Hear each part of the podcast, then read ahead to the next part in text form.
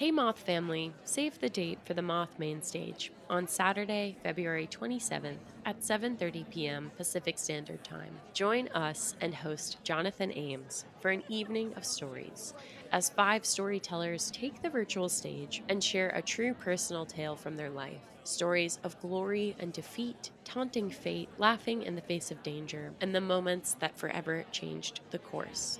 Buy tickets now at themoth.org slash virtual mainstage.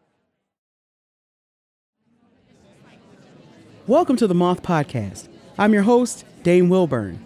Today, November 1st, is a special day for a couple of reasons. First of all, it's my birthday, but it's also an important day for tons of communities around the world. You may know it as All Saints Day, Dia de los Muertos, Calan Gaeaf, but in my community of witches and magic practitioners, November 1st marks the end of one of the most special celebrations in our calendar, Samhain. Mm, let me back up a little bit. When I was in fourth grade, I had a bully, and I decided to take care of him by casting a spell on him. I took my house keys and shook them in his face and said, You'll never sleep again. I didn't know if my spell had worked, but two days later, his mother came to me and asked me to lift it because apparently he wasn't sleeping. I found my house keys, shook them in his face again, and the spell was broken. Now, I've been teaching witchcraft for about 20 years, and I don't indiscriminately curse people anymore. Witchcraft ultimately is prayer with props. I spend most of my time using my skills to heal people and help people. And I'm not going to lie to you, I use it a lot of times to find a good parking space. But we also celebrate the change of the seasons and how the year moves, and we do them through harvest festivals. Starting on what non witches may know as Halloween, or as we call it, Samhain, we witches spend this time celebrating life and death. As fall is ending and winter is beginning, we honor our ancestors and those who have come before us. And it's a time when the boundaries between our world and the spiritual world are a little thinner than usual. In non witch talk, it means spooky stuff is happening. Now, whether you believe in ghosts and witchcraft or you're a staunch doubter of all things supernatural, We've all felt a chill down our spine when faced with something we can't explain. So this week, we have two stories for you about times that have made us question our beliefs about the nature of our world. First up, Nelson Lugo. Nelson told this story at a New York City Story Slam where the theme of the night was amazed. Here's Nelson live at the Moth. My grandmother practices uh, Santeria, which means that she's uh, a Santeras, uh, which means that she is a Puerto Rican witch. And I mean that in the most respectful way possible. Um, for those of you who don't know, Santeria is what's known as a, a syncretic religion. Uh, it combines the Yoruba faith of West Africa and the indigenous folklore of the Boricua Indians, and then the missionaries uh, came in and uh, it became fused with Catholicism. So as a result, um, my grandmother uh, was a devout Catholic who attended Mass every single day of her life. She also uh, cast spells, uh, removed curses, prepared baths that cleansed your soul, talked to the dead, and saw your future. She also made the best pancakes I have ever had. now, I'm the family skeptic, I always have been. Um, and I never really believed what my grandmother did was real, but she did things that I just can't explain. Like uh, this one time, using a powder spell, she uh, managed to get a junior congressman off from embezzlement charges. I don't know. And, and then this one time she didn't like her upstairs neighbor. Apparently she got very loud and very belligerent anytime anyone asked her to keep it down. So using an incense and oil spell, she managed to get her to move to another state. And then there was a time she used her magic on me. Um, I've had asthma my entire life, uh, and I've dealt with it chronically. Uh, but when I was a, a, little boy, this was always a big deal. This was before uh, rescue inhalers were very common. So the normal protocol, whenever little Nelson had an asthma attack, was to rush him immediately to the nearest emergency room, or he could die. Well, this one time I was staying with my grandmother. I must have been 10 years old at the time and uh, I had a very sudden and very severe asthma attack. And my grandmother just bucked protocol and took me by the hand and led me to the one room in her giant Bronx apartment I was never allowed to go into before, her saint's room. And I'm wheezing and my chest is getting tight and the door opens and I'm just hit with a cacophony of information. There's tables and shelves everywhere. Every square inch is covered with something sacred, you know, like rocks, crystals, beaded necklaces, rosaries, crosses everywhere. Pictures of Jesus everywhere. Um, there's about a dozen plastic Smurf figurines in the corner for some odd reason. And over here, there's a large toy horse next to a bust of a, of a Native American man with a real feather headdress. And I'm starting to like really get tight, and my chest is like getting filling with mucus, and I'm getting scared. And, and she hands me these flowers to, to, to give to this four foot handmade doll called Mama and I'm supposed to kiss this doll on both cheeks. And she begins chanting and praying this ancient whispered secret language. I had a whole lot of S's in it, like, you know, like, like and then and then she grabs silk handkerchiefs and powders and oils, and she's dousing the handkerchiefs and she's rubbing my chest all the while, just chanting this secret prayer. And I am freaking the hell out now. I am really scared, and my chest is getting really tight. And she sits me on the floor, and she puts a white bowl right by my feet, and it just feels like there's an elephant just sitting on my chest, and I'm gasping for breath, and I'm crying, and I'm sweating from the exertion, and then out of nowhere, there's now a live chicken in the room. And there's now a sharp knife in her hand. And she lifts up the chicken and she lifts up the knife and she just slits this chicken's throat and there's blood. There's so much blood just coming out of this chicken into the bowl. And then, and then, and then I could breathe. Uh, and I have no idea how she did that. Uh, now, the, the adult skeptic me, the adult skeptic Nelson believes that the ritual combined with the sensory overload created a placebo effect, and my body rushed with adrenaline that allowed my lungs to function.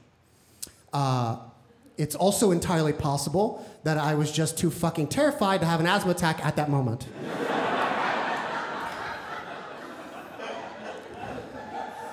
However, little Nelson the scared little boy who couldn't breathe, who loves his grandma, he believes it could have been magic.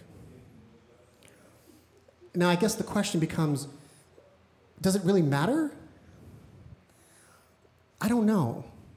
Uh, I'm just very amazed and very grateful to be alive.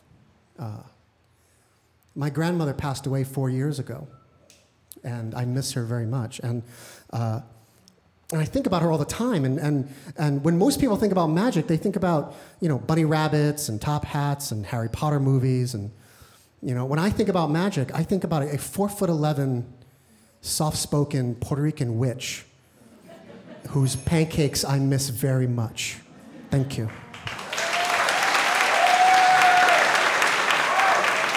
That was Nelson Lugo. Nelson is a magician and storyteller. He learned magic by reading Harry Blackstone Jr. books and became a storyteller by never winning a Moth Story Slam.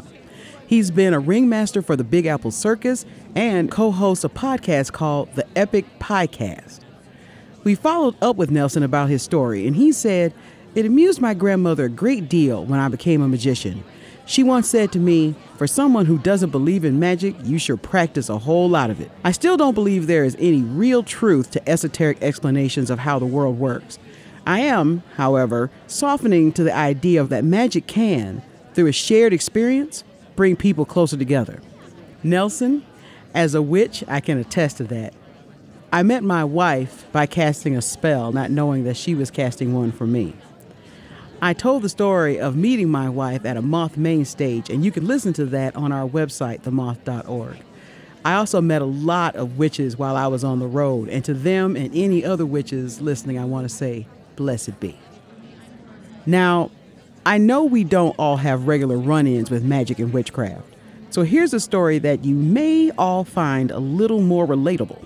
Phil Plait told this story at a main stage event in Fort Collins, Colorado. Here's Phil live at the Moth.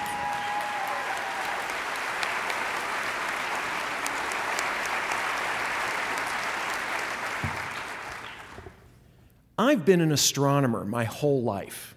Now, I mean that literally. When I was six years old, my parents bought a crappy department store telescope and set it up in the driveway outside the house.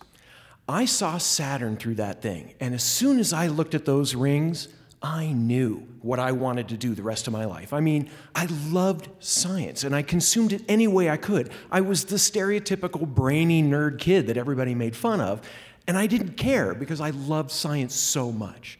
And as I got older, that, that love just grew. I loved good science, but also my irritation with bad science grew as well. Stuff that kind of sort of sounds sciencey, but is really just nonsense astrology, ghosts, ESP, telepathy, UFOs, anything like that that's supernatural or paranormal. And if you told me you believed in it, I'd let you have it. If you said, I just saw a haunted house, I would tell you about trick photography and how thermal changes make the walls creak and how our brains misinterpret things to make them all spooky. But I decided to study science in school and astronomy as well. And when I uh, went to graduate school and got my master's degree, I'd set my sights on dying stars. Now, these are stars that are a lot like the sun, but when they shuffle off this mortal coil, they blow their outer layers into space, and these form eerie, translucent shapes, apparitions. They're beautiful. A lot of the time, this stuff just dissipates, just falls away into space. Sometimes, though, they would collide with other gas clouds and they would collapse to form stars, breathing new life into them. They would form planets and moons. And us, you and me, we are made literally from reincarnated star stuff. So it was these dying stars I set my sights on to get my master's degree using a telescope at the Fan Mountain Observatory in rural Virginia. Now, when you go on an observing run like this for astronomy, Preparation is half the battle. I reserved telescope time weeks in advance. I made up my target list. I had the coordinates written down. I even made finder charts so that I'd recognize them on the sky when I saw them. I figured when I started observing, I'd be ready for anything. Well, the first few nights at the observatory, they went pretty well. I had learned the equipment's eccentricities and I started to get good data. But I have to admit, the long nights were getting kind of boring. Telescopes are on purpose put far away from people, away from city lights. And when you're sitting out there by yourself, it's just lonely. I started looking forward to when the sun would come up and the morning would be there and I could wrap up my work and start the long drive home. I get home exhausted, get a few hours of sleep, and then have to get up again, be at the observatory by five o'clock, and start prepping for that night's observations all over again. Well, I kind of fell into a routine. I'd get up, I'd shower, I'd make a couple of sandwiches, I'd grab a book, and I'd be on my way. By the sixth day, sixth night of the observing run, I'd been oversleeping a little bit more every day. And by that time, I overslept enough to give myself a pretty good panic. I threw my routine out the window and I had to go to the astronomy department at the university to pick up a few things I needed. So I rushed over there, I was getting all my stuff, and I'm walking out the door to go to the observatory, and I realize I don't have a book. These observatories are lonely, and the telescope basically guides itself during long exposures. If you don't have a book, you're going to be really bored. There's no internet, no cell phones, not at this time. So I'm standing in the astronomy department thinking, what am I going to do? And it's like, oh, wait, my friend has a bunch of science fiction books in his office. So I ran down the hall, threw open the door, saw his bookshelf, grabbed the first one sitting there, didn't even look at it, threw in my bag, got in my car, drove off to the, to the observatory made it just in time. It takes a couple hours to get everything set up. And by nine o'clock, the sun had set, the sky was dark, I'm ready to observe. Unfortunately, the weather wasn't cooperating. Some clouds had rolled in, and I didn't know when they were going to roll out again. So I decided to hunker down, wait it out. Plop myself down in a chair, reach into my bag, pull out the book, and it's The Exorcist.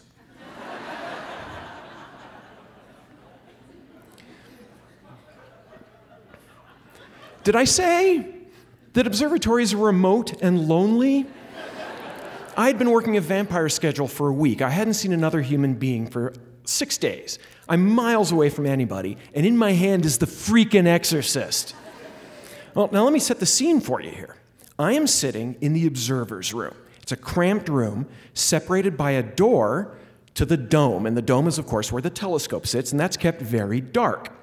The observer's room, the lights are kept low as well. And the only illumination is really just a bank of old fashioned computer monitors. And these display diagnostic information target name, coordinates, time of day, things like that. The middle one was called the autoguider monitor. And the autoguider is a little telescope that sits on the big telescope. And when the big telescope is pointed at your target, a dying star in my case, the autoguider is looking at a nearby star and it locks onto it and makes sure that the telescope is tracking correctly.